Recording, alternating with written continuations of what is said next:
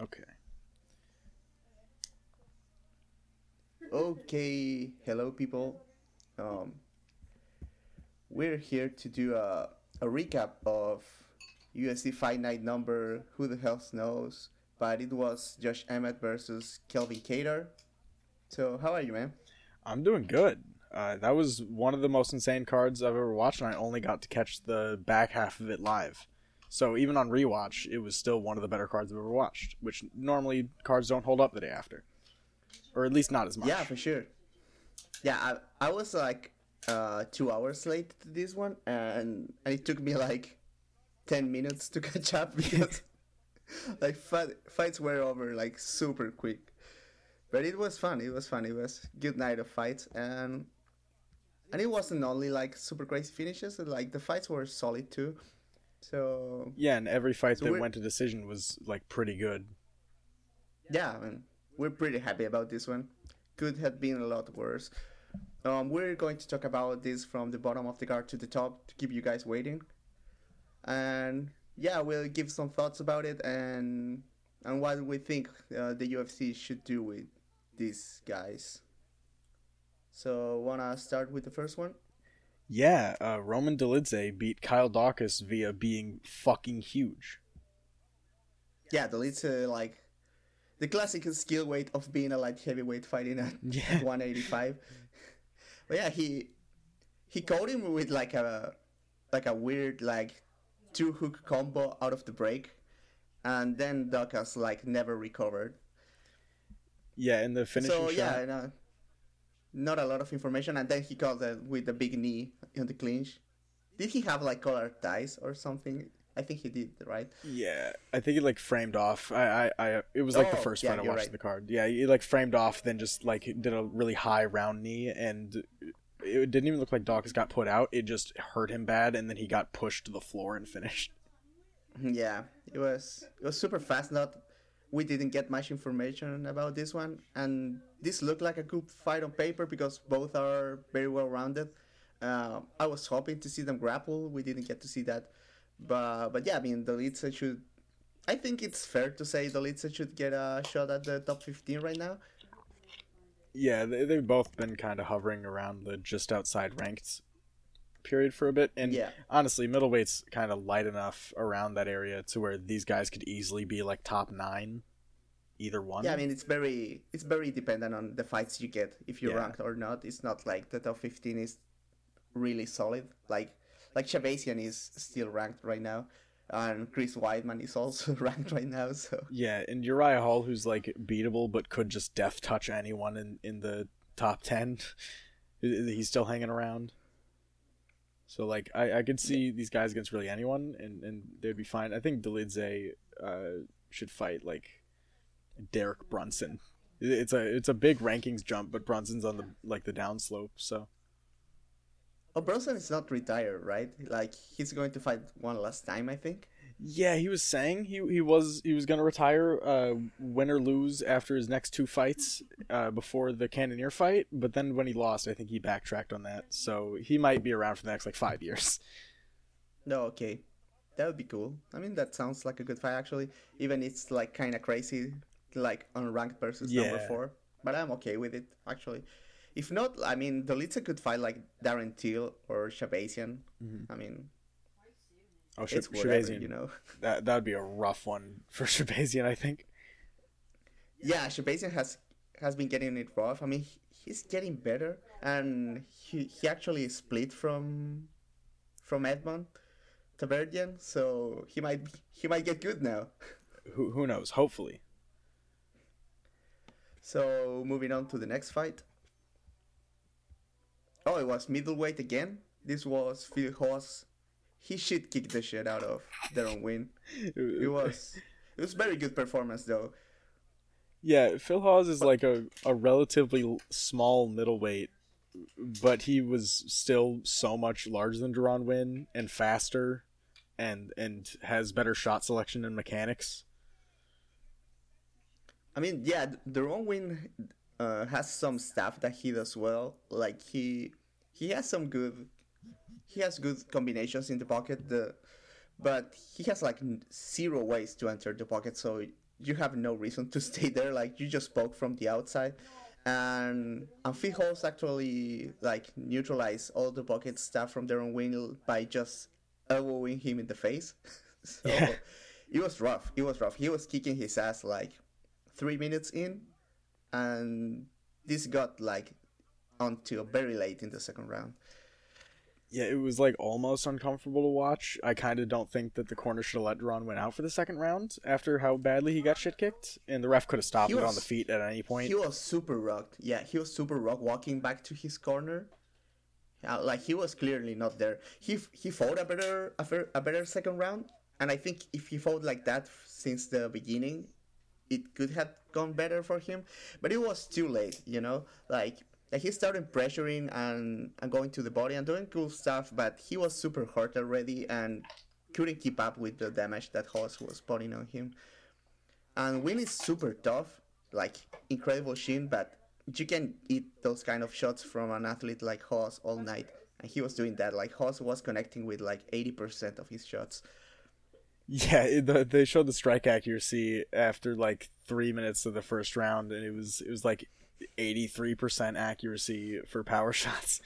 And Phil Hawes was only throwing power shots, and occasionally he'd do two punch combinations where everything landed.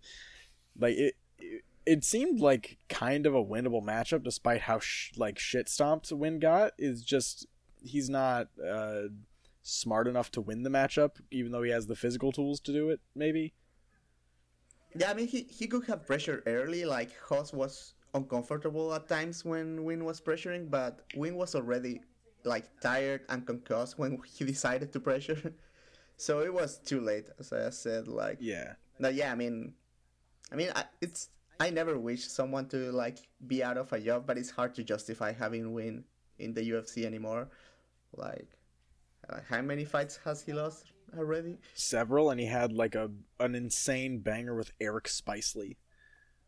Yeah, So, that that fight ruled. that fight was fantastic. But if you're having a fantastic fight with Eric Spicely, there's probably an issue with you against elite competition. Yeah, it's it's probably not going to go great from that point on. Yeah, uh, in like Phil Hawes really just kind of has mid defense, but it's enough defense to make Deron Winn's offense look kind of inert. Oh, actually, Winn is only on a one fight losing streak, so I don't think he's getting caught because he's DC's boy, and you know how that Yeah. how that is. And, and he's, so yeah, he's Winn's tough. probably getting to stay. Yeah. I mean, Winn is in fun fights. I just hope he fights smarter from here on because he's taking so much damage from everyone. Mm-hmm. Um, Hawes is Hawes should also like should be getting near the top fifteen. I mean, he's been doing super good. He got killed by by Curtis, but other than that, he's been doing pretty good. Yeah, and getting fucked up by Curtis is like that's the most experienced guy they've brought in from outside the UFC in a while. Or at least at that weight, it's definitely the most experienced guy they've brought into the UFC. Like he was probably the most Um, experienced middleweight that wasn't in the UFC at the time, or like like Yeah. skill wise, like he's he's very good and experienced. Yeah, he's he's good and he's also athletic. So Yeah, and some of some of Phil's uh, previous wins has have aged pretty good. Like for example, the Malkoun and the Imavov wins, they look pretty good now. So so yeah, I mean, I mean Hawes is not very big as you said, but he's very athletic. He has a decent, well put together game. I think he's training at Sanford MMA with with what's his name? Uh, hoofed. the other middleweight. No, uh, Brendan Allen. Oh, so, yeah, yeah. So yeah, that's cool. I think he should get at the, a shot at the at the rankings too. The problem is that a lot of fighters low in the rankings are not active. Yeah, they're, So- like from eight to fifteen. There's just a lot of stagnation. So people that want to get into middleweights ranked kind of have to fight way up if they want to get there. Because like there's not much Yeah. a- movement in like the eleven to fifteen range. Yeah, if Strickland loses to to Pereira, I think they they probably get him an, an unranked fighter mm-hmm. in his next fight. And Pereira, if he loses, that probably holds true as well. So that might be a uh, a new gate to enter the top 15 that's it's not that it's very solid in talent but it's very hard to get there just because the fighters are not active enough. And everyone wants to fight up so so fighters aren't willing to to fight an unranked guy. And justly so. I mean the, the system is kind of fucked in that sense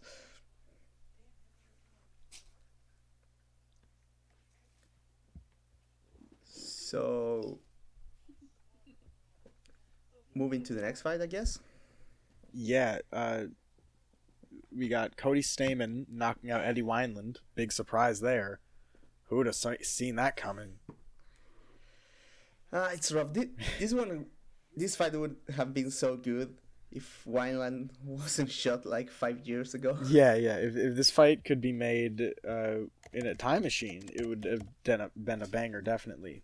But at this point, Yeah, because Wineland- incredibly one-sided. Wineland very solid defending wrestling, but he decided to make Stamann like he can punch. Yeah, so that, it was rough to watch. I mean, good on Stamann for kind of recognizing the matchup for what it was and just going up and killing him because he's old. Yeah. Yeah, I mean, good for Stamann. He's very athletic. Um, and he's. This is a. Uh, he was in a rough streak. I mean, it was against very good fighters. I mean, he he lost to Rivera, Merab, and and Said. And the Said one was kind of a meme, so that was rough. Yeah, So he was very, very happy to get back. now now that I think about it, Cody Stamann's kind of just Tecia Torres. Yeah, like when Tecia was in that awful like losing streak. Yeah. she was still very good. Like, yeah, like competitive fights with elite fighters, and then you give her one person that's worse than her, and she outclasses them. Like that was what happened when uh she fought that that person from Contender Series that was like four eleven. It was Yeah. like, wow, Tecia gets to outfight against someone shorter than her for once. That's insane. So like, Stamann just got to fight someone that couldn't handle his power, which almost never comes up at bantamweight. yeah, but Stamann, I mean, bantamweight's great, so you can make whatever fight. Yeah, But, but yeah, I mean, Stamann putting putting his act together now, and should give us more fights. He looked pretty good. I mean. I mean, as good as you can get, like just washing an old guy that has no shin. yeah. He But- he now shares the same best win with Sean O'Malley, so maybe have them fight. I'm up for that one. I mean, O'Malley's O'Malley says that now he wants uh, a ranked fighter. Oh, but he's fighting Munhoz, so He's fighting Munhoz, so like after he gets Yeah. executed by Munhoz, uh, we give him Cody Stamann. Yeah, I'm okay with that. I'm okay with that. But yeah, I mean, and Wineland, we don't have to speculate because he retired. Good for him. Yeah. a very good fighter. Uh, I'm going to miss him. I mean, n- not going to miss him fighting like this, but I'm going to miss what he gave us in the past. Yeah, like the I think the first fight of his I saw was his fight against uh, Grigory Popov, and that was sick. Or I had seen other fights Oh, yeah, of him, that- but that was like the first one I remembered. You know. Yeah, that that fight was sick. Yeah. Um, I remember. I think. Oh, the fight with Brad Pickett, and then that was very long time ago, but that was very good fight. Yeah. And then he was he was beating, he was winning against Barao before getting memed. So, and he was uh, WEC champion too. So, so he had a good career. The the end got rough, but his style depends so much on like reflexes and being tough. And then he lost a step, and and yeah, you know how that goes. Yeah, he he definitely like his he didn't have a style that was gonna age well ever, anyways. But Yeah. it especially got hit hard by him just not willing to quit. Like he could have retired five losses ago, and and his legacy would kind of be in a lot better of a place. Uh, but I understand him wanting to keep going, i- i- at least up until his recent three losses. Like he got to cut it at this point if you're getting knocked out in the first round three times consecutively. Yeah. Yeah, I mean it was rough, and the the matchmaking didn't do him any favors. Like, oh God, no! He had a canceled fight against Marlon Vera in 2020. oh man, Just like, no. Like he could have and possibly. like yeah he was he was coming off a loss from uh, against Castañeda that was like a complete unknown and then they gave him Stamann because they thought like, okay, Stamann is also losing, so whatever. it was bad matchmaking. Yeah, so Eddie Wineland, a legend. Definitely gonna miss him, but uh, only gonna watch his fights from like six years ago and prior. Yeah, probably. for sure. and the next one was the the first decision of the night, right? Yeah. It was Maria Oliveira versus Gloria De Paula. Uh, pretty action-packed uh, three-rounder at strawweight. Was pretty good fight. Um, Oliveira, but like, she was like bouncing a lot and and she was taunting a lot, a lot of a lot of posing. And Paula was trying to pressure. She was the more the more fundamentally sound fighter and she was starting to put some stuff together but Oliveira surprisingly didn't tire and was like still like active and athletic going late into the third round it was a very close fight but it was fun it was it was uh, high in volume and and both girls can hit so it was not like some of those fights when when you don't feel like fighters can't hurt each other uh, these girls are athletic and powerful so it was interesting Yeah, o- Oliveira was, you know, going to the flying knee a little bit too much, just doing like a jump knee into the body. But uh, like aside from some weird tactical lapses in judgment from Oliveira, uh, her shot selection looked all right, and and she was like, you're like finding good opportunities throughout. I, you know, what did you think about the decision? Um, don't really agree. I think uh, De Paula was more was having like cleaner connections. I think the judges were impressed by Oliveira doing the the Vitor the Vitor Belfort like one two spam, and she was not really hitting De Paula much.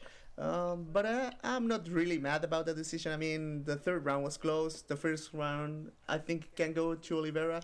The only like super like clear round was for De Paula. I think it was the second, but I can see one and three going to Oliveira, so I'm not really mad, even though I disagree.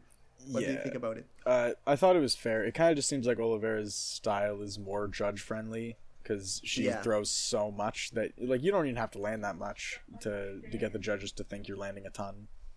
If you just throw a bunch at someone's guard or like finish exchanges by throwing a combination where you land like one strike, even if you lose an exchange, the judges are just going to see, oh, you landed the last strike in the exchange, so you must have won it. Exactly, yeah, yeah, and we talk about that more later, I think.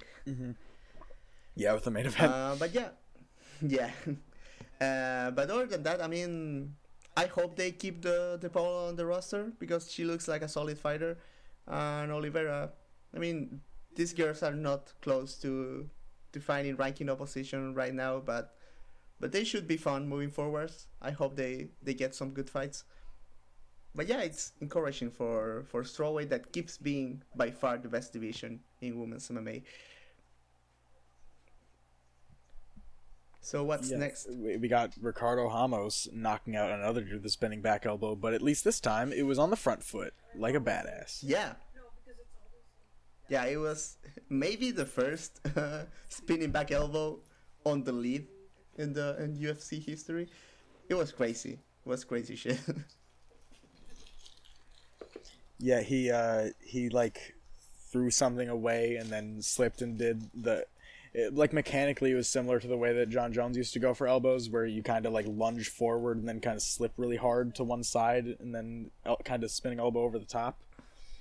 But it was like pretty clean mechanically even though he fell over after landing it. Uh, but then he regained positioning and finished him off with uh, a couple punches where most of it didn't land, but it just kind of like sealed the deal because he was out on his feet about to fall over. yeah, Chavez was like unconscious, held by the cage. It was so Yeah. badass. It is kind of the way that people fall in like Fight Night Champion. If you knock them out, like you just spark them out and they they freeze in midair and then fall over. It was crazy. And Ramos was throwing a lot of spinning stuff, uh, trying to cut off the cage. Like he's actually like very good mechanics spinning.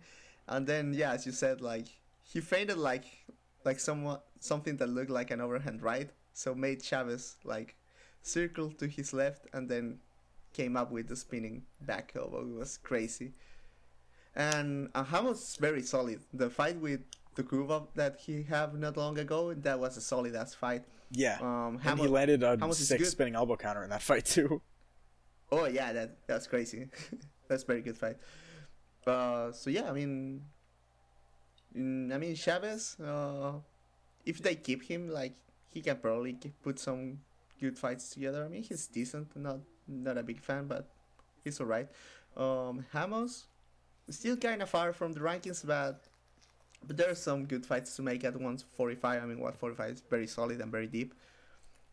Um, do you have any ideas for future fights for Ramos? Uh, I I could see him getting to a fight with like Andre Fili pretty quickly. Because you know, if he knocks one person out with spinning elbow, that gets you a lot of leeway for for next fight prospects. Yeah, for sure. So That that fight that fight would rule.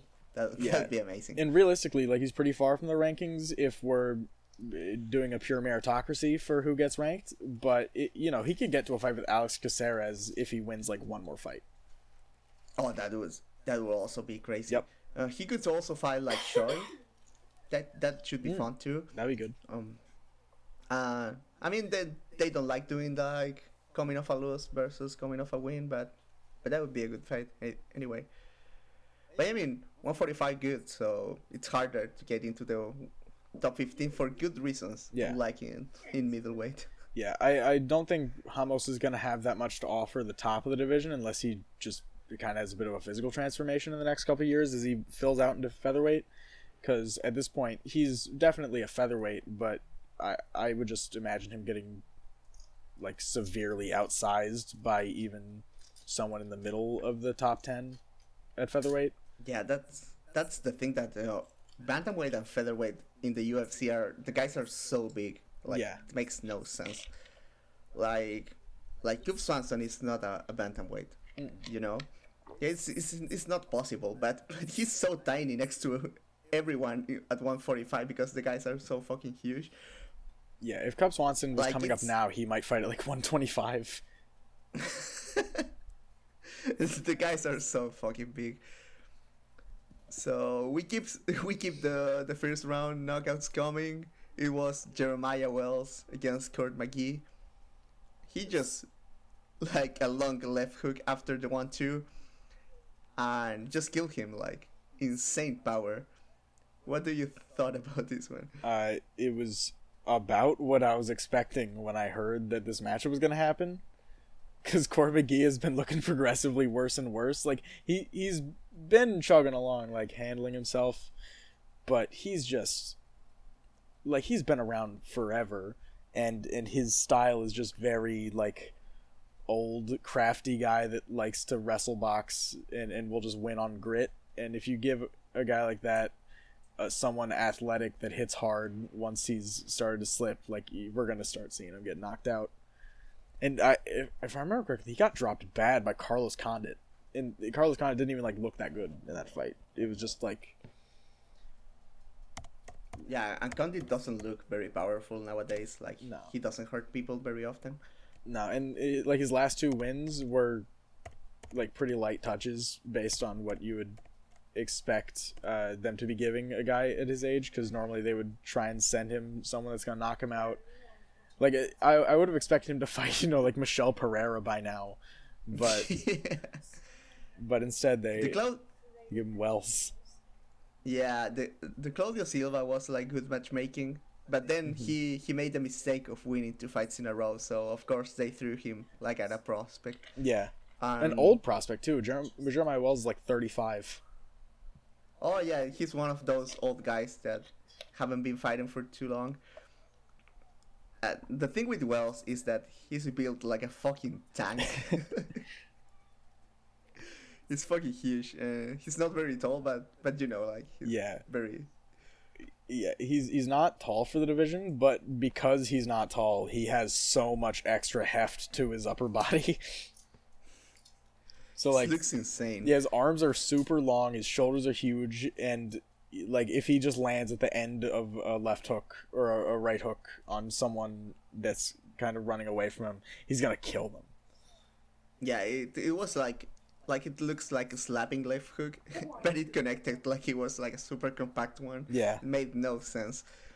And one one cool detail that I talked about on Twitter is was that uh, McGee saw the one two coming, and he was actually circling out. Yeah. And Wells like saw that and pivoted on the spot and kill him anyway. Yeah, like Court So McGee was, was like doing correct things to evade it, but then Wells having really long arms and and like a smart read on positioning just just kind of killed him in like the first Yeah, real exchange of the fight. So yeah, I'm okay with Wells fighting like anyone at this point. Like welterweight is like a wasteland right now. So one or two wins, and I'm okay with anyone fighting for a for a ranking position. Like it's whatever. I mean, it's 170. What do you think? Any anyone in mind? Um, they could give Jeremiah Wells, uh, like really, I- I'm I'm trying to think of like a a style archetype that I want to see him against. Like I guess give him a wrestle boxer again that's just less old. Yeah, that that would be fine. Like seeing him. I mean, and he's very confident on on his grappling, so Yeah. that should be cool to see. And I anytime I see a guy with like his frame, I just assume he's good at defending takedowns. Yeah, it looks like he sprawls the shit out of you. Yeah, yeah, like he seems like he has strong hips, even though I, I don't have that much Um, proof behind it off the top of my head. Yeah, he, he reminds me a little bit of like Geoff Neal. Yeah, like in the- just with like, like- reverse torso and lower body. yeah. Uh, but I don't know. I mean, Li Jing Liang. I don't know. It, Yeah. That should be good. oh yeah, that'd be a banger. Yeah. Let let, let him bang. I, I'm all for it. Yeah. And uh, Natalia So Silva the- beat Jasmine Jasudavicius. Oh yeah. I don't think I, I watched a lot of this one actually. Uh, well, really, all you need to know about it is that the third round's kind of funny, and Jasudavicius uh, recognizes that if she just continues sprinting at Silva, she'll be able to get to her. So there was parts where she like sprinted at her, and then they collide against the fence. But overall, it was it was just kind of like like it wasn't a bad fight at all, but compared to the rest of the card, it seemed really tepid. So it didn't leave much of an impression on me, even though objectively it was a decent fight. Was uh, Jasudavicius ranked going on into this fight, right? I think maybe right at the end of the rankings for 125. Uh, Yeah, but it seems like not. I'm not sure. Also, I'm I'm not sure if this is just the way Tapology is structured, but it looks like everyone on the left side uh, who was a favorite won. Like I'm, I'm pretty sure everyone, unless they just put winners on the left. I don't know. Is that how they do that? No, for because for the next one, um, Janius was the favorite and he won. So, so I'm not sure ha- what's the logic here. Yeah. i- For most of the card, it was just the favorites winning because there was several mismatches on the card. Yeah, and this one, um, Jasmine was the favorite though because Silva Oh, was yeah, coming yeah. off a lose, and Jasudavicius was coming off a big win. Although I will say that was kind of bullshit because I think the, the odds should have been reversed. Like maybe the, actual betting odds don't line up with everyone being the favorite winning, but I think for most of the card, the the people who should have been the favorite won, Yeah. with the exception of like the main event. And even then, you could Yeah, I argue that was a robbery. I mean, late like your last fight determines so much of the betting Yeah. odds sometimes that people don't even look into the matchups. But, but yeah, I mean, I mean both both girls are solid, so, so just keep fighting. I mean, not a huge impression, but good for for Silva because she looks solid. Um, I mean, she looked like she could defend takedowns for once on this one. Yeah, and she's she's very athletic. She she Yeah, yeah, hits for sure. she hits with authority, which is like not super common around like ten spots up or down in the division for her. Yeah, I mean, what one twenty five starting to get some some girls with pop, and that's interesting. Mm-hmm. So especially because like Valentina don't like those. No, no, and, Valentina's So- showing more holes uh, every fight we see. Uh, one Yeah. day she'll lose. I, I'm sure of it. We just gotta keep Yeah. telling ourselves Oh. that. Eventually, someone will put it together. Eventually. It's it sucks that Valentina like put on the best fight ever against uh, Andrade because Andrade is so cool, and then Valentina decided to be cool for one night only. Yeah. Yeah, Valentina probably could have Valentina sparked. was great. If, if Valentina was that every every night, she would be fine. Yeah, if Valentina Shevchenko showed more than 10% of her skill set, even when pushed, and like she needs to go past that, then she would be a lot more interesting. But in her last fight, she should have done like. If she fought at like 40% intensity, she would have won by an outclassing. But instead, she's like, nah, I gotta keep this low fucking, like, low output uh, decision making in play. I, I Also, can't like, do more.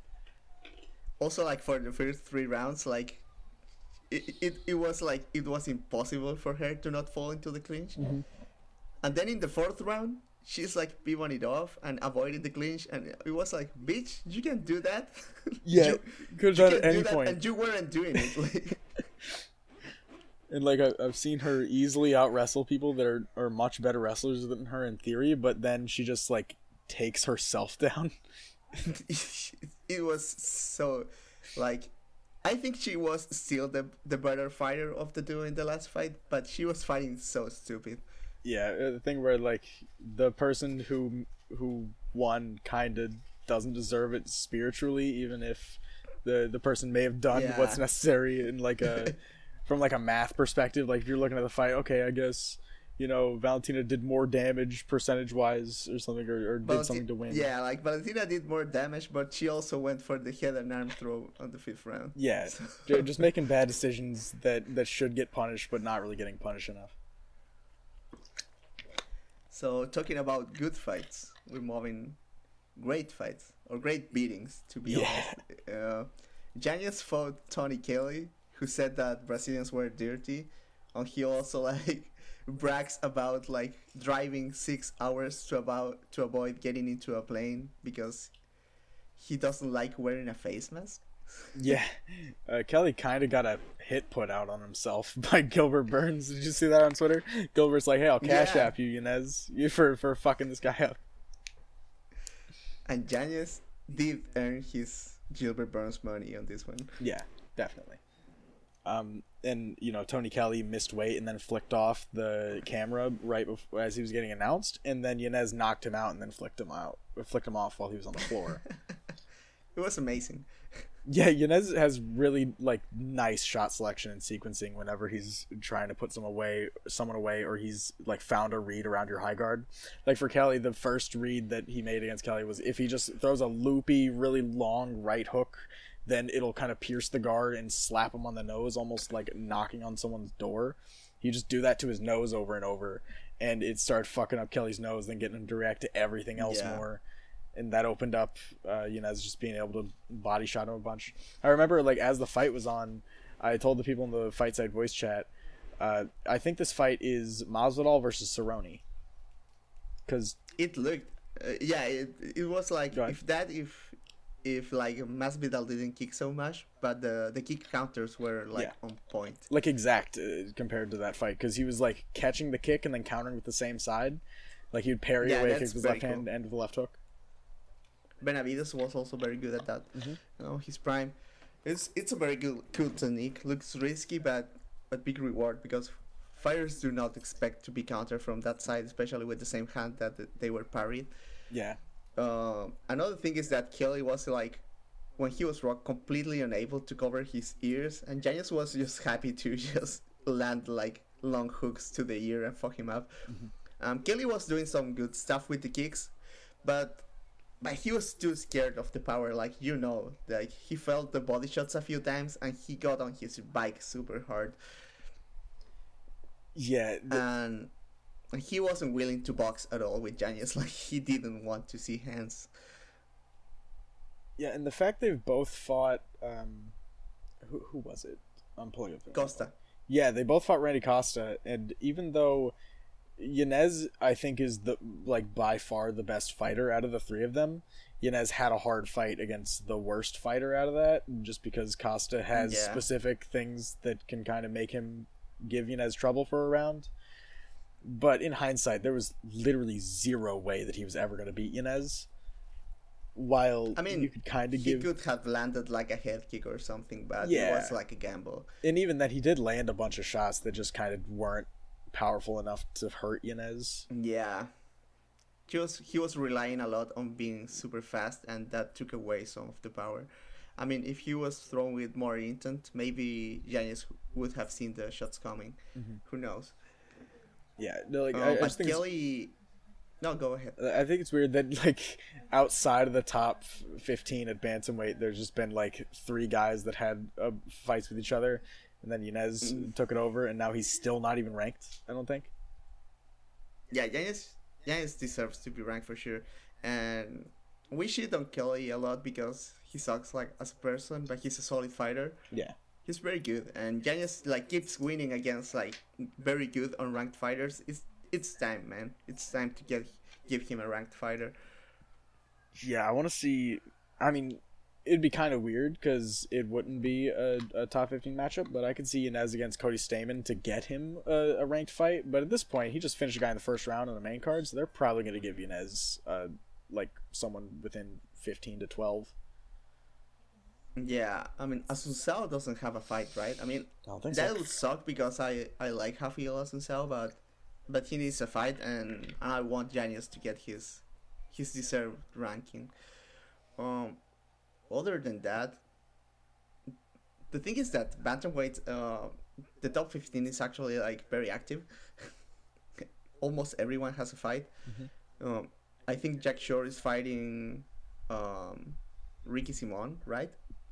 I believe so. Uh, that fight slaps, by the way. Yeah, it's pretty cool. Uh, Um, so yeah, I mean, I think Assunção is the only one that doesn't have a fight lined up. Uh, Yeah. If he has to die for Yanez, it's a sacrifice I'm willing to take. and then if we want to factor in people that are booked, but you know, Yanez can just wait and fight them. Uh, of course, the Munhoz uh, O'Malley loser definitely Yeah, I, could see Yanez against, but I'm, I'm super cool with that one too, right? yeah, and uh, I I don't actually Yanez and O'Malley might train together. I'm not sure if they fight, but either way, like just stylistically, like I'd like to see Yanez against someone that's No, pretty no, dynamic. Yanez wants to. Wants to fight O'Malley. Oh, okay. He called him out after the fight. okay. Fuck yeah. So oh yeah, I'm thinking of the, the Kyler Phillips, is the one that's friends with O'Malley. yeah, Kyler Kyler Yeah. trains with with Chan. Yeah. Another person I'd like to see Um, against Inez. Oh yeah, that would be good too. Yeah, for sure. Uh, on the other hand, uh, Kelly he could fight um, this guy that. Oh, what's his name? I I used to like him a lot, and then the guy that that lost against Cruz Um, and Song Yadong, I uh, thought it was supposed to say Pedro Case- Munhoz. Casey Kenny. I think that should be a Oh good fight. yeah, yeah, that'd be good. Yeah.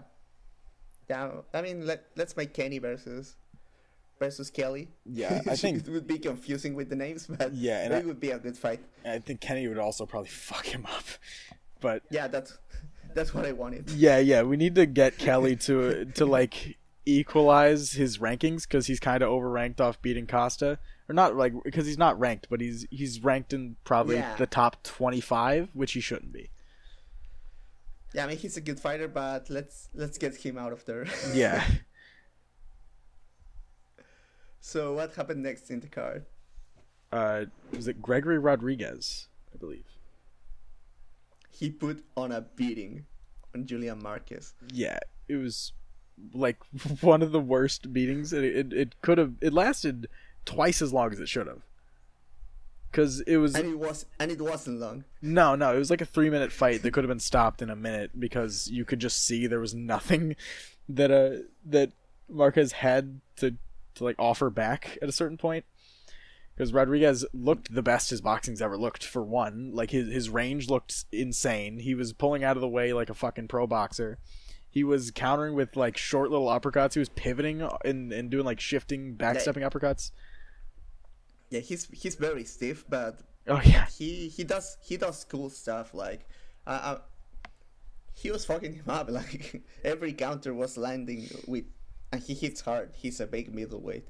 Yeah, and and yeah i think Mar- the the way for Marquez to win this fight was always like losing early because because he's not very good anywhere to be honest, but he's athletic and he's tough. And he keeps to a game plan. and he's yeah, and he he also is kind of smart. Like he can make adjustments, but but he was outgunned for the for the moment the the bell rang. So so yeah, I mean it was Rodriguez like having success early and just like never let the the foot off the gas. He was bombing him left and right. He also wrestled wrestled him in between, like just to style on him, the poor guy. yeah the the card was kind of just a story of like how to track someone down after you've hurt them coming up a lot and then the duration of the fight was only dependent on the ref because most of the fights that got finished in the first round were done in the first minute and then like two of them the ref just didn't stop in time and one of them the ref let, let it go to the second round So, for some reason. yeah uh, oh and But yeah, I mean- during RoboCop versus uh, Marquez, my mom shouted out, "Oh, damn, this guy's fucking surrounded by cops tonight!" Because the ref's also a former cop. Poor guy, man. In Copland. Yeah, you just got got to deal with fucking two cops. One just watching him beat the shit out of him. The other one just fucking fucking uppercutting his head off. What a nightmare, man. what a terrible day at the office. but, but yeah, I mean, I mean, we we say this about almost every fight, but yeah, I mean, I want Rodriguez to to get a shot at the top 15. I know he just lost the fight before this, but it was super close fight. I don't. I think I think he actually lost, to be honest, but but it was a close and a good fight, so I I don't hold that very much against him. yeah, Um, and I mean, I think Brad Tavares already has a fight, but that should be a good one. Uh, does Imavov have a fight? is he still? No. Are they still trying to get him to fight Gastelum? Imavov was, yeah, that was the thing for a moment, right? Yeah, they were trying to do that. I'm not sure how that is panning out. It might still be scheduled. Either way, like we, I mean- I want to see Gregory against a counter puncher. Is- uh, Give him Krzysztof Jotko. Even Jotko, yeah. Yeah, give him Krzysztof Jotko. Someone that he, he can like had- compete with. Jotko has been Punch. Jotko has been looking decent lately. Yeah. Um, what was Jotko last fight? Oh, he his last fight I didn't actually watch, even though I called it. Oh, he Oh, fought okay. uh Meerschaert. GM3, Yeah. yeah. I, I remember I didn't watch that fight, but I called what was gonna happen. I said I think it's gonna be a split decision win for for uh Jotko because it, it's a, a counter puncher that will clinch you versus a finisher that isn't powerful. Yeah. I mean, no, Jot- Jotko, like, kind of beat his shit up. That makes sense. It yeah, was- like if was if he's gonna was beat anyone up, that's the matchup. yeah, he was way too fast for for me. Shit, yeah. Like, Jotko is an underrated athlete. I think Definitely. that's one thing that people forget, yeah. Good reactions too. Uh, yeah, not the not the biggest puncher, but he's fast and he can scramble. So it would be interesting because he's well rounded and and Gregory also very well rounded. A cool fight. Like just let them scrap. I'm okay with that. Uh, Marquez. I mean, I think i if Winn is going to still be in the UFC, like give him Marquez. I don't know. I don't give a shit. yeah, uh, we, we can't be bothered to like try and matchmake for some losers. We're gonna talk about winners here. I'm talking about winners. The next one, I think both guys are winners, even though one Yeah. guy lost. but it was a banger. It was Damir Ismagulov versus Kutateladze at at 155. What do you, what do you think about this one? Uh, I think it was probably the highest skill matchup on the card, aside from Kattar Emmett, uh, or maybe For like sure, maybe yeah. like Kevin Holland Tim Means, but uh, it was it, it was very aggressive. Like it kind of didn't stand out as much for me as it would have on a normal fight night, just because it wasn't a finish, and and I have Yeah. a poor attention span. But I'm really excited to see. Uh, like what Sriram can, is putting out for it because Sriram's uh, let's plug uh, other fights that guy Sriram's making an article on it, and and I'm sure that's gonna be great. So yeah, it's anything, going to be so good. yeah, anything we don't cover on the fight, uh, keep posted for his article. because it's going to be a banger. Yeah, um, Shriram and me talked before the fight uh, about how it, it was going to be like the the dynamism of Kutlatz and his ability to fight everywhere against like the the measured but very aggressive style of Damir behind the jab, and it played kind of exactly like that. It was a, a banger. I mean, Guram never lets off. I mean, he was getting jabs so hard, and Damir was putting good combinations, using good footwork. But he also has an answer. He's so fast countering with kicks, even when he's getting hit, and that what makes uh, the fights always super in very interesting because he's high pace, and both guys so good at wrestling and defending grappling that it was like very tense all the time, especially when they went to wrestling. Like Damir like timed some very nice takedowns and Guram ended up on top somehow. It was crazy. But at the end of the at the end of the day, I think it was Damir like the jab was starting to mount off, and Damir realized that he, he didn't have to like box off the back foot and started like pressuring behind his jab, and that was what won him the fight eventually, in my opinion. What do you think? I I I think I, I don't really have much else to add uh, from like a, a tactical standpoint, but I just think Yeah. it's it's always interesting whenever uh, two guys like this that could easily be ranked in the fifteen to eight range if the matchups played out in their favor or like their career momentum just worked out differently. It's always interesting seeing them fight completely unranked and then go to a decision in like one of the more highly contested skill matchups in the in the entire fight card.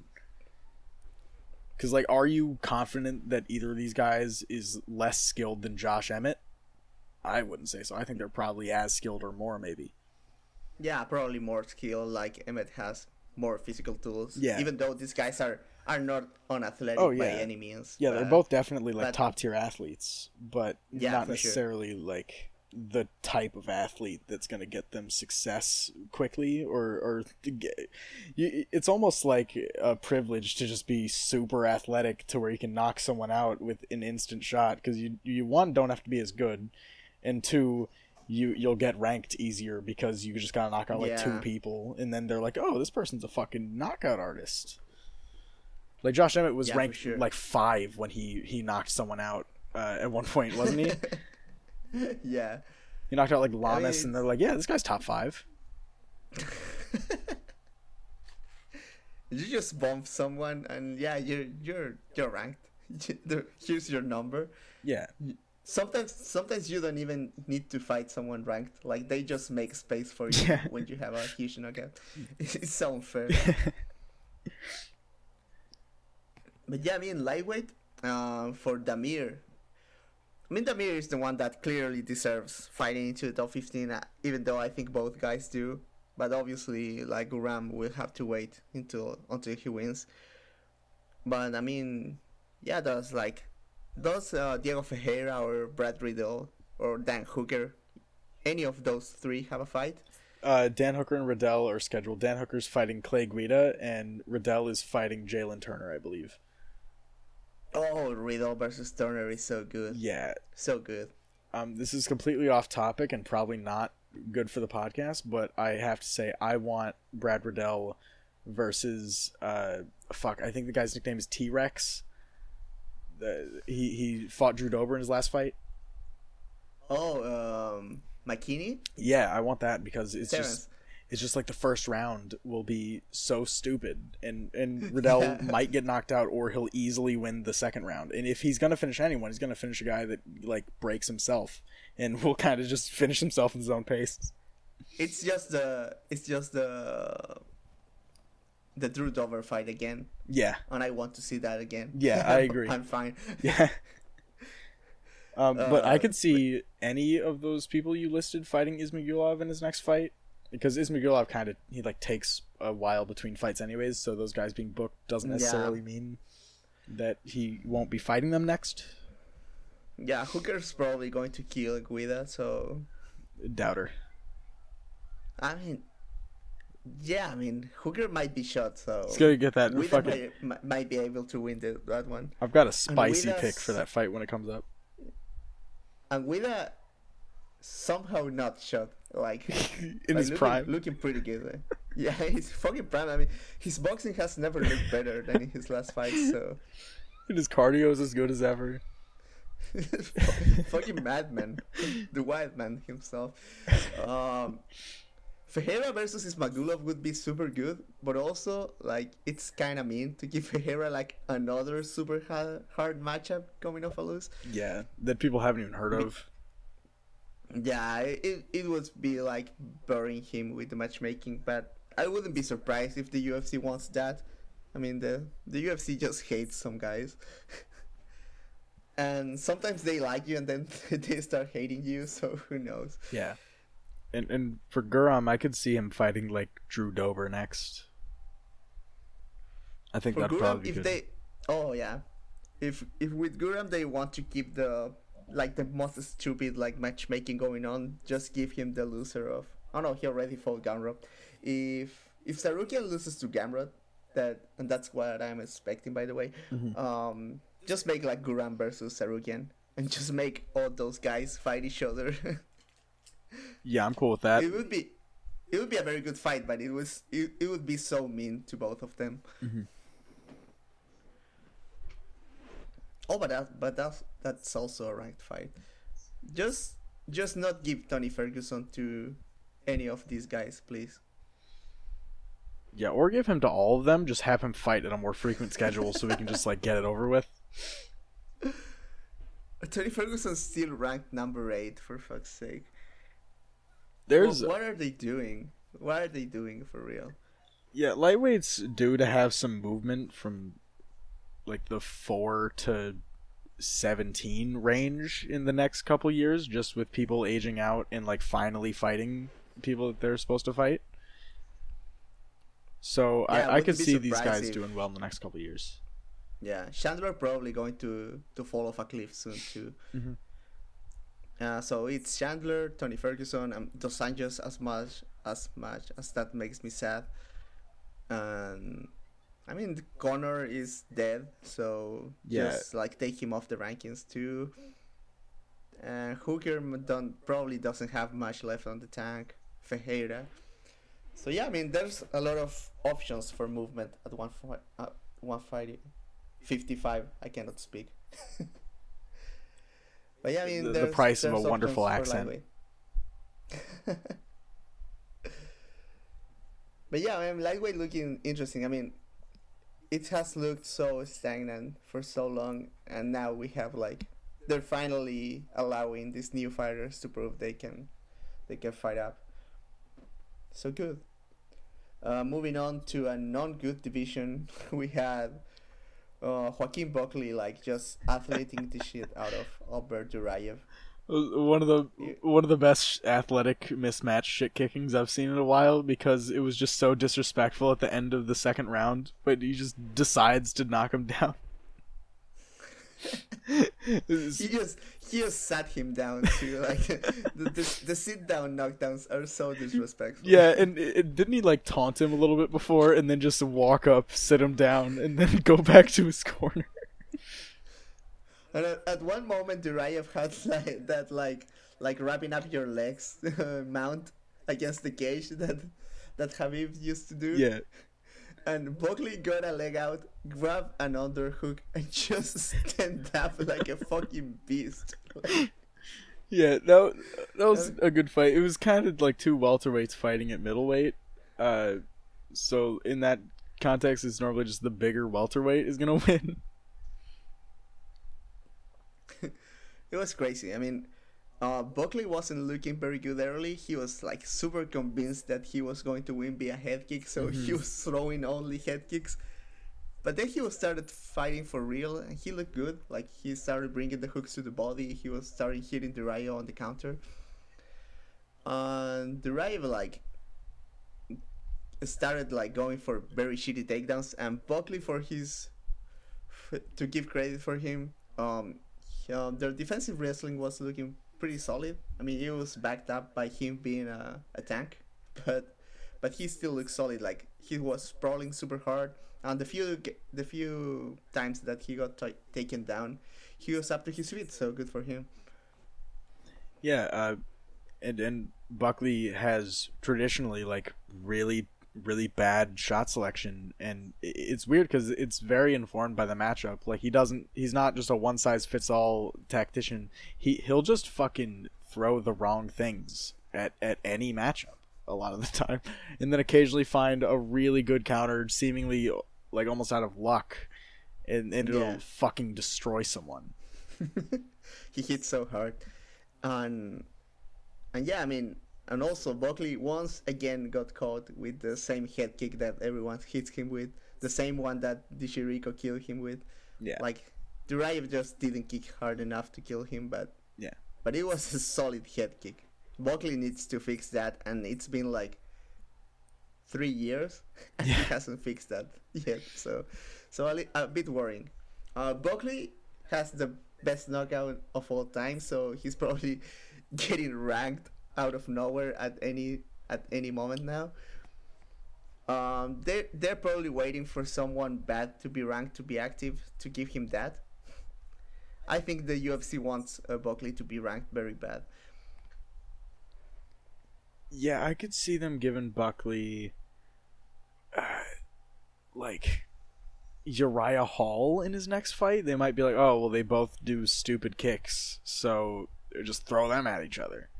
Yeah, if Hall loses, especially if, Lo- if Hall loses to Muniz, that is the, that's his next fight. Which, I think uh, they probably do that one. Yeah, and I think he, he Uh, probably loses to him. So, I can see that matchup mean, yeah, happening I mean- pretty easy. I mean, Hall has has solid uh, submission defense, Definitely.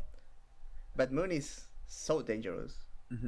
Yeah, kind of just the way that Shoeface like got on top of him at points just makes me think that it would only take one. And Hall kind of looked bad his last fight, I think. Yeah, man, he's only getting older. So Yeah. makes sense. So yeah, I mean, if if Hall loses that, just make Buckley versus Hall, and Buckley's like his replacement as a black guy that kicks. Mhm. So we're moving on to the co-main event, and it was Kevin Holland submitting Tim Means. What do you think about this one? Uh, I thought it was very impressive by Kevin Holland, but not that surprising because Tim Means has looked better than. Uh, he, he's looked as good as ever, kinda. He's just old now, at probably the peak of his skill set, so his chin just kind of can't take anything from a guy like Kevin Holland that hits really fucking hard and had a size advantage. And uh, Holland really just put the foot on the gas pedal in the second round and then knocked him down and subbed him. So like it wasn't. uh, Oh, of course, it's very impressive by Kevin Holland. Like beating Tim Means is not easy to do, but I, I was very whelmed by the fight because it was just kind of what I expected to happen. Yeah, I mean, Means was exploiting some of um, uh, Holland's tendencies. Mhm.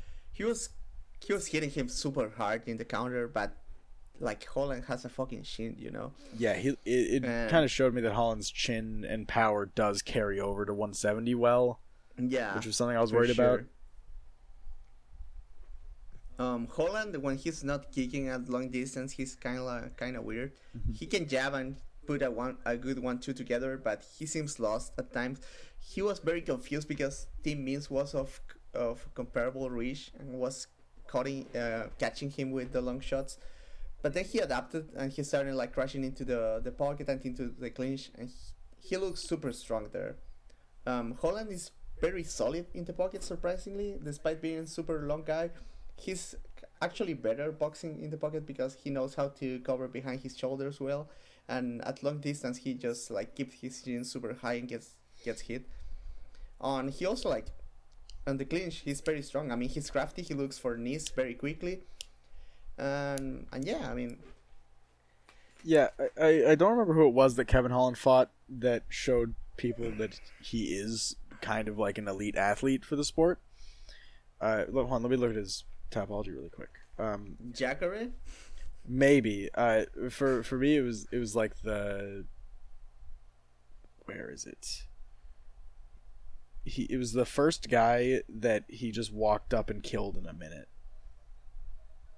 Think it was Anthony Hernandez. Because Yeah, Anthony Oh, Hernandez. yeah, that yeah, one he- that was like the real wake up call for me that he was a crazy and athlete. Hernandez is Hernandez is super tough, and Holland just killed him. it was a knee to the body. Yeah. it was good. It He- was very good. He went and killed the jujitsu guy. He killed the the owner of jujitsu, Anthony Hernandez. Jiu-Jitsu CEO. Yeah, the CEO of Jiu-Jitsu. the, the fucking the like he went up and just knocked him out. And you know, if you ask Robin Black, maybe you could say he knocked him out with Jiu-Jitsu. Who knows? I mean, Kevin Holland, when when you were kneeing Fluffy Hernandez to the body, was that Gracie Jiu-Jitsu? that was Gracie Jiu-Jitsu, and unironically, him knocking out Jacare was like Gracie combatives Jiu-Jitsu for self-defense. so Oh, uh, I, I want I want to just say that even though I've been hating on Joe Rogan nonstop for the last like five years, my one of my only few moments that I like from Joe Rogan in this streak is when he started screaming from there, from there, when Kevin Holland ki- killed Jacare from bottom position because Yeah. it's like. It's like true, bro. Like he killed him from there. What the fuck? Yeah, Kevin Holland's one of the weirdest fighters in the sports history, despite kind of just seeming like uh like a kind of affable, nice guy.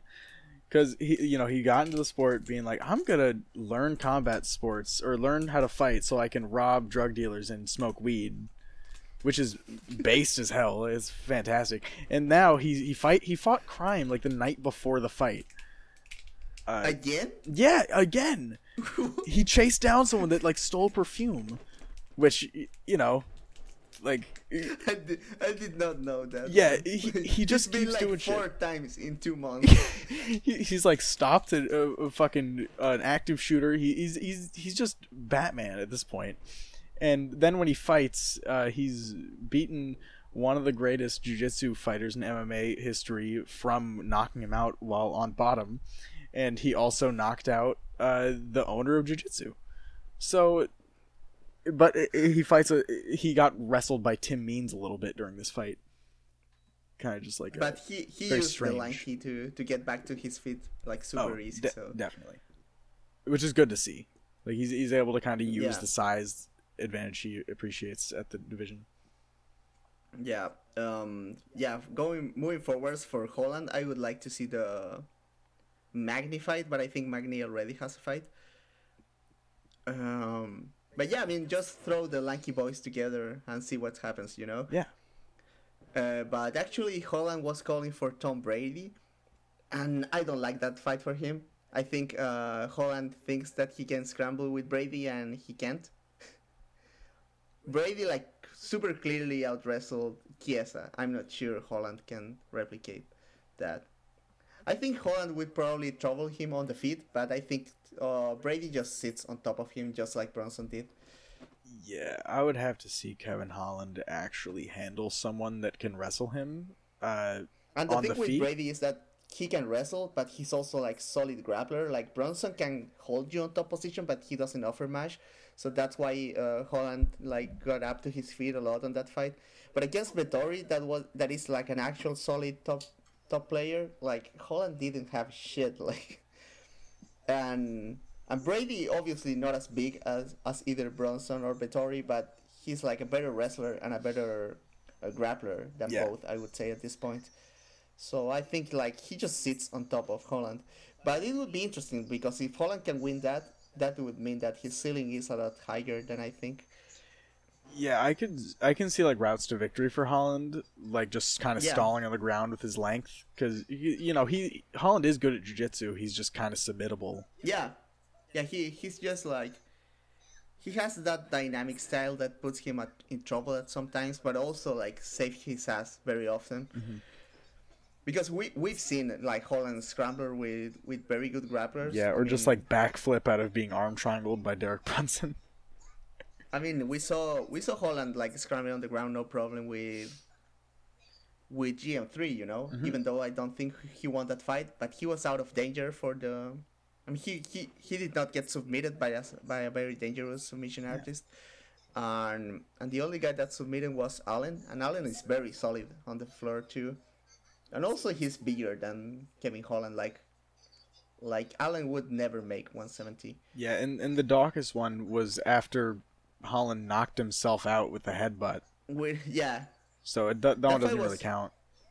yeah. Jacobs was like handling his ass before that though, but it was very short, so hard to to make any conclusions. Yeah.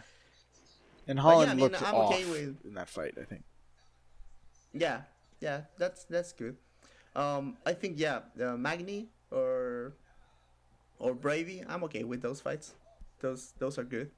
Yeah, Brady's like Um, shaky enough on the feet and really stiff to where I could see Yeah. Holland knocking him out. Yeah, I thought Brady was good on the feet, and then remembered that he was he got knocked down by by Jake Matthews be, before Jake Matthews was got himself on earth, Yeah. and And he got hurt by a Um, knee from Michael Chiesa. yeah, Chiesa was like boxing his shit, and like, brother, what why is that happening? Yeah. So finally, moving on to the main event. Um, what happened in the main event, man? uh, Calvin Kattar outboxed Josh Emmett, and Josh Emmett landed good body shots and came forward more. Pretty much, it was a very good fight, though. Yeah, it was uh, a lot closer than I expected it would be. It seemed like Kattar was just very off put by the power difference, and uh, because of that, he didn't really throw anything back when he was when he was getting pushed. Like in Yeah, other was- fights, Kattar will like he'll sit down on some counters if you really start pushing him, like he did with Stephens with the elbow or with Burgos Yeah, with the uppercut. Exactly. Yeah, the thing is that Kattar, like, yeah, he was just when every time Emmett was blitzing, Kattar was very concerned about covering it up, and he was like not throwing counters a lot, at all. Um, he would throw counters when Emmett was throwing single shots, but anytime Emmett put a combination together, Kattar was not willing to counter, and I thought that was a window of opportunity for him. Um, Definitely. Other than that, I think he looked very solid at long distance. The jab looked very, very good on this fight. But Emmett did some cool adjustments. He started going to the body more. Um, he hurt Kattar at one point with a leaping left hook to the body that looked nasty. And Emmett, uh, Emmett is limited in the things that he can do, but he's smart about applying them. So it was a good fight by both fighters. I think Kattar won, but not really all that mad about the decision. What do you think about the decision? Yeah, I I think if I was really pressed to score it, I'd probably score it for Kattar. But watching live, I expected Emmett to get the decision, kind of just because Yeah. I, I trust the corners to kind of feel for what the the judges are gonna do way more than I trust myself to score a fight correctly. Because I can see Emmett's corner saying, "You've got this in the bag. You just got to like make through this round in the fifth or going into the fifth. While Kattar's corner was like, "We don't know." So Yeah. the fact They've that they that were unsure, so times. yeah, like they knew what was up. They were like, "Okay, Emmett's the power puncher in the the fight, and he's been getting some blitzes off and like finishing exchanges more." While uh, you know, Kate has just been kind of winning minute to minute with jab offense, so that's not flashy enough to consistently get the judges to give you a scorecard, especially over five. Yep, exactly. Um, I think he, as you said, it's like Emmett has the more the more judge friendly style. Like he was moving Kattar a lot with the power shots, even though he was landing on shoulders and forearms a lot of the time. But like you never know if the judge just like are scoring that or not. Yeah. And then Kattar was landing super hard jabs. And Emmett wasn't selling that, but you can tell by his face that he was getting hit super hard. Um, Kattar should have kicked more. I think he was having Oh, yeah. success with the with the, the snap kick to the body, but I think he was scared of the takedown. I don't know why because every time K- uh, Emmett tried to wrestle, Kattar show us that he has like the heaviest hips in the world.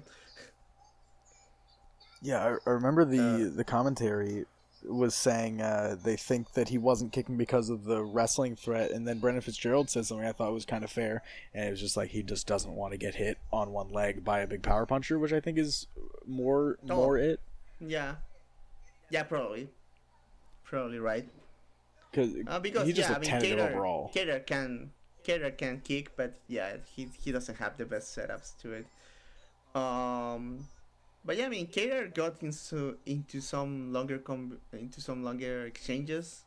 later in the fight, and he was having success there.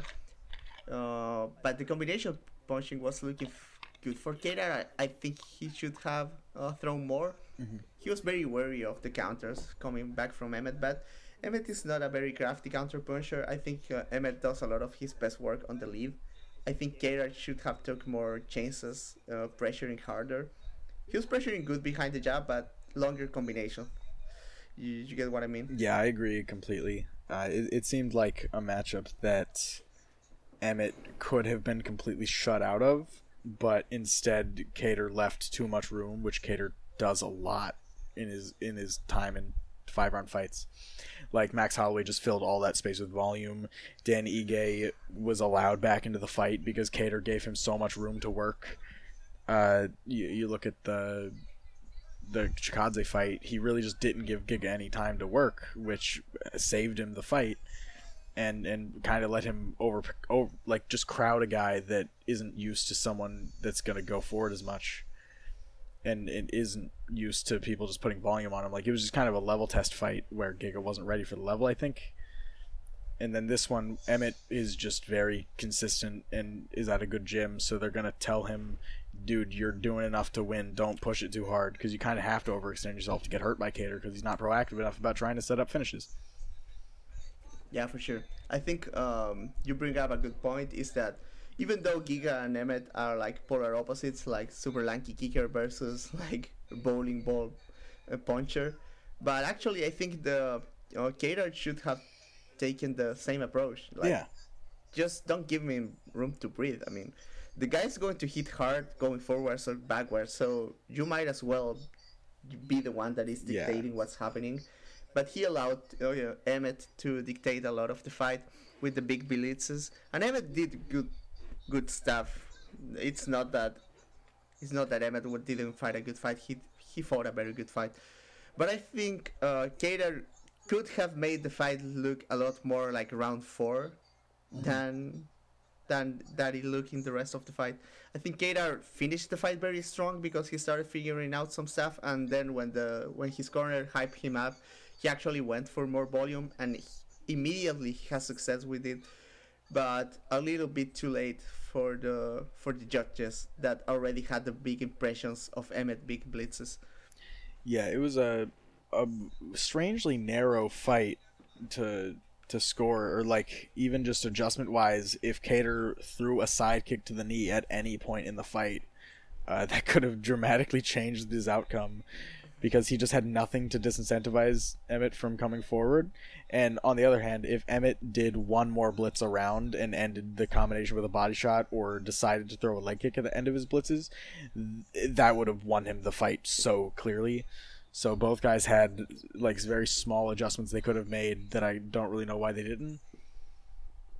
So it was kind of a puzzling performance by Kattar because Kattar knew he was like behind optics wise yeah, for sure.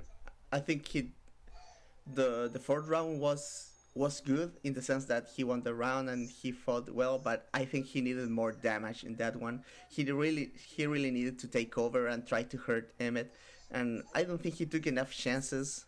I mean, it's fair to think he was in his head to think he was winning because if the scorecards were right, he probably was. Yeah. But you cannot you cannot count on that one. You know the judges don't know how to score fights.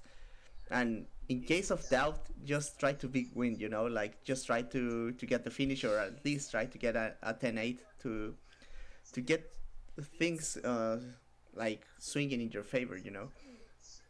Yeah, and and I mean cardio wise, Kattar doesn't really have a reason to not go hard in the matchup because he's definitely the cardio athlete out of the two. Emmett's cardio looked good in the fight, but I feel like it was insulated by him landing a bunch of power shots to Kattar's body throughout.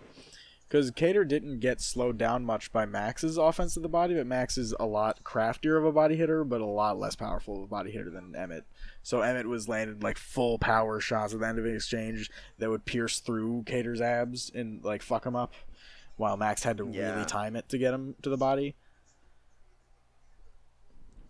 Yeah, I, I think um, Emmett is like a burst athlete, and if you give him like time to rest in between his bursts, he's going to be fine. Like the the cardio seems to be there, but I don't think he can sustain like a constant pace for all the 25 minutes. And Kattar just didn't push for that. Yeah. And once he started pushing for that, uh, we I think we saw Emmett like like falter a, a bit under the pressure, but too late, man. Too Yeah. late. I mean, I think I think Kattar won, but but you know how it goes with these judges. Yeah, he he may have won, but like he didn't deserve to win. I don't think, even though he he probably should have won. Yeah, I mean, I mean the corner the corner should have uh, started pushing harder since round three, I think too. Mhm. I think they were too relaxed going into the third, and then they they were urgent going into the fourth, and not urgent enough because we saw after the pep talk in the f- between four and five that that's when Kattar really came up to fight to fight hard. I think they should have done way earlier if they wanted to win the fight. Mhm. So yeah, I mean, Emmett, uh, I think we both agree it's okay to give him the title shot. Yeah, why not? I mean, if especially if Volk wins, like we need to see more fights fighting Volkanovski because Volkanovski is the best, Yeah, and I want I want him to see fight anyone. Like yeah. I, I think Emmett versus Max or Volk is really interesting, just because we get to see Volk versus someone at a similar size to him again, and we would get to see Max fight someone that's a lot different physically than Volk, but kind of similar framed. yeah, similar frame, but also like different style. Yeah, completely different. Like a, a power puncher with a lot less depth versus Volk, who's more of a volume guy. Even though he does hit hard, he's just not the same hitter Emmett is. And I, I- if anyone Yeah. in the sport could knock out Max Holloway, it might be Josh Emmett. Yeah, especially because like Holloway's chin can't can't last forever. You know. No. It, it- although it does strike me as a matchup where if Max kind of gets some things figured out in the first like minute of the fight, he might just flawless victory him and finish him in like the third. Yeah, It seems I like mean, a, a designed matchup to make Max look really good if he doesn't Yeah. get buzzed. if Max like if Max gets into like the flow of of Kattar in the fourth round, he he snowballs from there, Mm-hmm. and you you don't come back from from the Max Holloway snowball unless you are like Volkanovski or Dustin Poirier. Mm-hmm. I don't think Emmett has the depth to solve that puzzle. No. So Emmett Emmett needs like the the success is like super rarely to win against Max, or he's getting drowned. Um, and I think it's pretty much the same against against Volkanovski, even though the tools that Volk uses Yeah. are very different. It would look a lot different. but different, he's also but a guy that the approach is different, but they end up doing the same thing. Yeah. That they figure it out and they just like build on the offense brilliantly. That's why they're both are some of the best fighters of all time. But yeah, I mean, I just want to see Max and Volk fight more, more guys. I mean, I'm okay. And and Emmett, I mean, you can argue that he didn't win any of the last three fights, but he did. So, so fair to him. Like, give him the title shot. Uh, what would you do with Kattar? I'd say maybe give him the the winner or loser of Ortega versus Yair. The loser sounds good, actually. Yeah. Even if they could honestly still give him the winner as well, because whoever wins that would still need another fight before they could get a title shot. Yeah, I mean the the champions will be busy, and they're probably going to give Emmett. I don't know. I mean, I'm, if Yair wins, um, he might uh, leapfrog Emmett. Like the UFC just wants Yair to be champion so bad. Yeah. Uh, also for that fight, worth noting that either one could get a title shot. Not even because they deserve it, just because they whoever wins that's definitely going to win by finish. I would assume. So if you finish someone at the top level, they're just like, oh well, fucking here's a title shot, dude. exactly. Yeah. So, but yeah, I think that's that's good matchmaking moving forwards. I mean, who else is there at 145, like at the very top?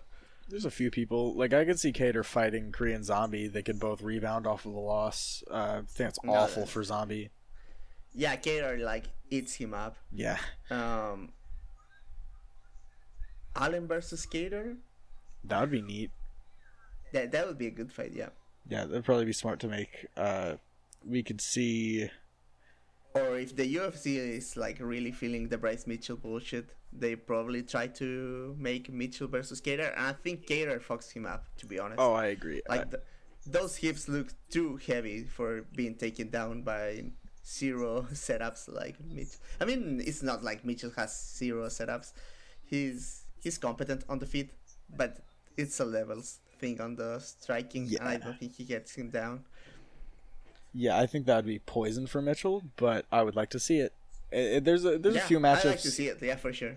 it's, it's weird because Kattar's very clearly one of the better guys at the top five. So there's a few mismatches he could have or he could be a part of if they gave him someone ranked 15 to 5. So like you know if you give him Sodiq Yusuff, I think he fucking nukes Sodiq Yusuff. Yeah, for sure. There's a there's a few people like that, but if you wanted to get him something a bit more competitive that also might be informative, I'd say yeah, Allen's the best best play. Yeah, that, that would be a cool fight actually. I like it. Um, because either either uh, either Allen or Kattar both kill Korean zombies, or I mean, I would watch, but it it wouldn't give us more more new information, you know. Like I, I'm I'm sure both guys beat Korean zombie pretty easily. Yeah, he's just too old at this point, and like his chin's getting worse. And he's, yeah, I he's just so slow. Like his reactions are awful now. Yeah, he has the sharp counters early, but but against like a guy with a very good jab or a guy that kicks on the outside like Allen, like I don't see how he gets it done. Like he doesn't have the tools anymore, especially. Yeah. So that's all the fights, and they were very good actually. Yeah. We we got It was a uh, there is more time in this podcast than there was in total fight time for the card. I think maybe, yeah, pretty close because there's like several minute finishes. yeah, for sure. But it was good. It was good, and and yeah, it was good matchmaking. To be honest, I mean the the UFC gets a lot of shit because they put on a lot of nobody's fighting. This card wasn't the case, but also like the few fights with unknowns were pretty well matched up. So I'm not mad about it. Like we need new talent to get some some screen time. Not everyone can be like a famous fighter. Uh, some cards do suck a lot. Like I'm not defending the UFC here. I'm just saying this one was okay and it delivered. So I'm happy about it. Yeah, it was, it was a banger with almost exclusively finishes, and then every fight that wasn't a finish was at least very good. Yeah, pretty much. So any any final thoughts? Uh, no, but you know we gotta plug the the Discord. Uh, anyone that wants For to spend sure. five dollars on the Patreon, you can get in the Discord and you can talk to us because we're pretty active. Uh, I'm in there pretty much every day typing, and then for most cards, I'm in the voice chat. And same goes for several people in the Fight Site Podcast Network.